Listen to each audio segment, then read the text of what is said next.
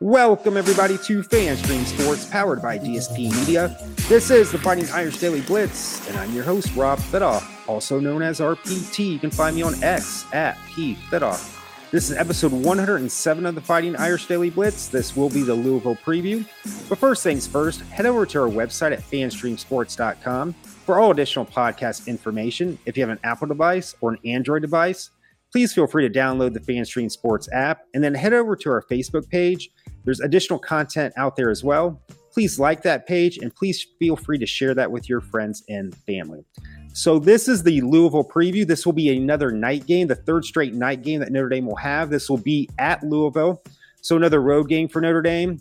So, just some general information about this game. Notre Dame comes in ranked number 10 uh, at 5 and 1. Louisville also ranked. They are undefeated, 5 and 0, and ranked 25th. This game will be Saturday, October the 7th at 7:30 p.m. Eastern Standard Time on ABC. Same thing what we had last week for the Duke game. So another primetime event, another opportunity to Notre Dame to show the national media what they are about. After that thrilling win against Duke, where Sam Hartman led that 95-yard drive at the end of the game, where when things looked bleak, but we found a way to win. And this is another game uh, to put a stamp on this season. That you know, after that heartbreaking loss to Ohio State, we got to keep getting better each week uh, to be in prime fashion for the end of the year and to make that playoff push. And this will be also so if you take Ohio State, uh, Duke, uh, Louisville, and then also you're going to have USC the next week. But this will be the third straight week.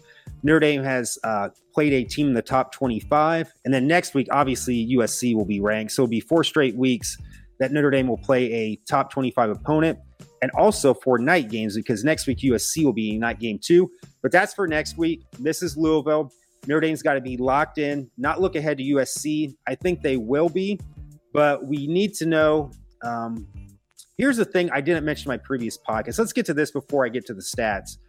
I do think Notre Dame, despite the missed opportunities, the penalties, you know, three receivers were out. Uh, you know, the offensive line looked shaky. I think even though they somewhat started out strong against Duke, I still think they were having the after effects of that heartbreaking loss to OSU. And I think that affected them uh, the majority of the game against Duke. I think they were somewhat focused, but they I still think this God, we blew that game, we blew that game. And that put a little bit more pressure on them, and they almost blew it against Duke because we've seen it before in other sports. I remember Andy Roddick in 2009 and he had lost to Roger Federer, I think, in the 2000, what was it, the 2004 final and 2005 final of Wimbledon. Um, had Andy Roddick played in a different time frame of, you know, if there was no Federer, Djokovic, Nadal, Andy Murray, I think he probably has one, if not two, Wimbledon titles. His his game uh, was perfect for that with a strong serve. Uh, not much of a serve and volleyer, but still a strong serve, which is good for Wimbledon. But he lost a heartbreaker. Uh, he lost 16 to 14 in the fifth set in 2009 to Roger Federer, and he never came close to a Grand Slam again at Wimbledon or the U.S. Open. His two uh, strongest services. Now, Andy Roddick was not one of the greatest of all time, but I think that loss took a lot out of him, and then he retired two years later. Just one more example: uh, when the Falcons, I believe it would have been the 2016 season, 2017 Super Bowl. They're up by, I think, 28 points to uh, New England in the Super Bowl. And then Tom Brady and the Patriots make a great comeback. Uh, Matt Ryan, the Atlanta Falcons, they're pretty much never the same again. I think their coach was Dan Quinn. Uh, they have some pretty mediocre seasons after that. Uh, Matt Ryan ends up going to the Indianapolis Colts. I think he's retired now. Dan Quinn ends up getting fired. And you just see that in sports as well, where teams just do not recover. Uh, However, had we lost that game to Duke, I think you could have seen a, a, a continued downward spiral. But after a win, even how ugly it wins, it just makes the week go a lot better. Your preparation should be a lot more focused. Uh, your energy, uh, you have more energy. Just anything is much better after a win, even though how bad of a win uh, that appeared to be. And I think cautiously optimistic here. I think that's going to be the case for Notre Dame with this game. And I'm expecting more of a, I don't want to say dominant performance, but not going down to the wire. However, Notre Dame's going to have to score more than 21 points in this game. And because uh, Louisville's got a pretty decent offense, defense isn't the greatest. But uh, let's get to the stats real quick here. So Sam Hartman's, you know, our leading uh, passer, obviously, still has not thrown an interception, but he's thrown for 1,458 yards to 14 TDs. Their uh, quarterback is Jack Plummer, 1,400 uh, uh, yards as well. 11 TD, six interceptions. Audric Estime still our leading rusher. 95 carries, 672 yards, seven TDs. And their leading, I want to get this name right. Their leading rusher is Jawhar Jordan, and he has 66 carries for 510 yards, six TDs, so pretty solid. Our leading receiver, this is a concern. We're back to the Michael Mayer type situation of the last, uh, like last year, what we had.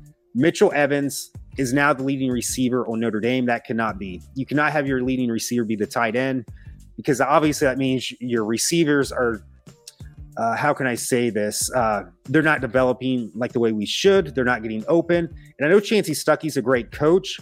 Uh, he has done wonders uh, since Del Alexander. But I'm starting to feel, besides the two great freshmen of Rico Florida, Rico Flores Jr. and uh, Jaden Greathouse, Tobias Merriweather is just not panning out. Chris Tyree, I thought this would be a perfect position for him this year and maybe he's just so um I don't want to say scorn, but the last three years he's he was not used the way he should at Notre Dame, and maybe that just has affected him uh, for his senior season as well. Because I just thought, God, get him into open space. It's a matchup nightmare for opposing teams. But now I'm just starting to think: is he damaged from the previous three years? We shall see, because we're not even we're almost to the halfway. Well, we are the halfway point to the season. So uh, hopefully the second half is a little bit better for Chris Tyree. But Mitchell Evans, 18 receptions, 272 yards.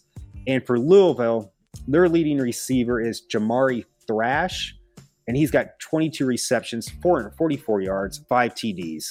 Uh, if we just look at the general stats right here, uh, total yards, Notre Dame is averaging 461 yards, which is keeps going down since that Ohio State game. Uh, they were averaging about 500 yards uh, prior to that game, and then Duke and OSU, solid defenses, but I said it in other podcasts. They're not the 85 Bears or the 2000 Ravens. We got to get this offense jump started. Uh, Louisville, they're averaging about 500, 495 yards a game. Uh, we average 269 passing, 192 rushing, which is great.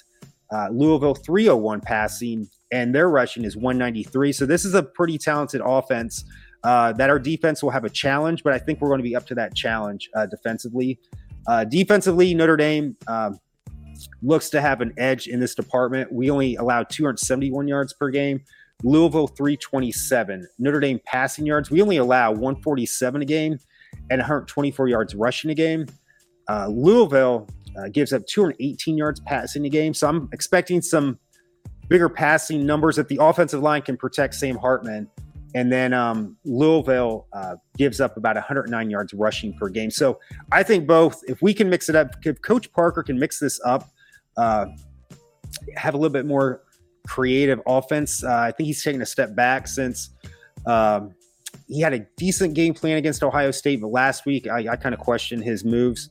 But uh, there's some opportunities, both rushing and passing.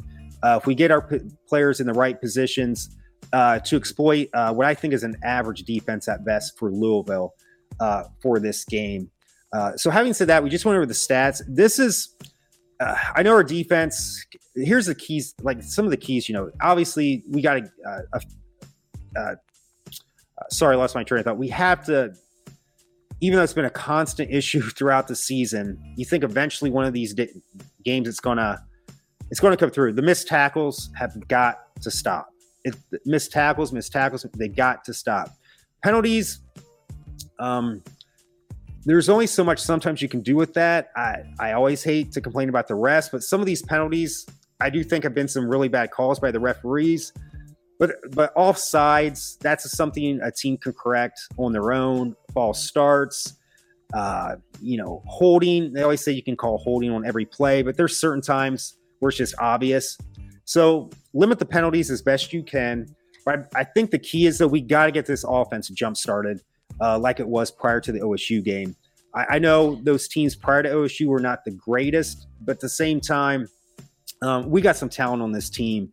and uh, they were averaging what about over 45 points per game, and it's really taken a dip in the last two games. That's the key against Louisville because we cannot just score 21 points to win this game.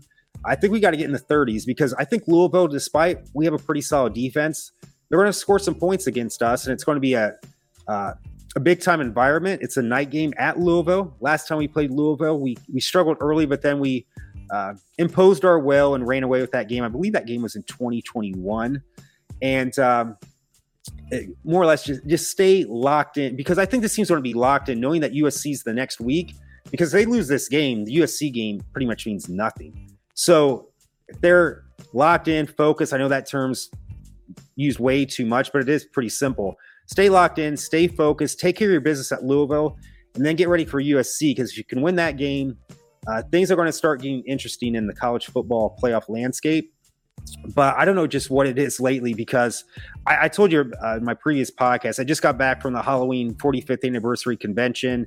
You know, the, the character Michael Myers, uh, the serial killer. Uh, he's like a Freddy or a Jason, even though he's really just a regular person and not like the supernatural element of those two uh, slasher uh, villains. That's enough. More you need, more than you need to know. But I just think at times our offensive line seems to be going up against Michael Myers, where they're afraid of whatever, or you know, Michael Myers getting in there, or like when we get close to a touchdown, Michael Myers is defending that uh, uh, end zone. Is what I'm. Tr- I mean, I know I'm kind of being facetious and you know a little bit weird here, but uh, I've, I've kind of put in the two and two things that I've gone through the last week with the convention and then with football to try to make an analogy here. But I just think this offense seems to be going up against a Michael Myers lately, whether it's just themselves or if these defenses are better than we think. I don't think the defenses are better than what we think. I just think the coaches had to put them in better situations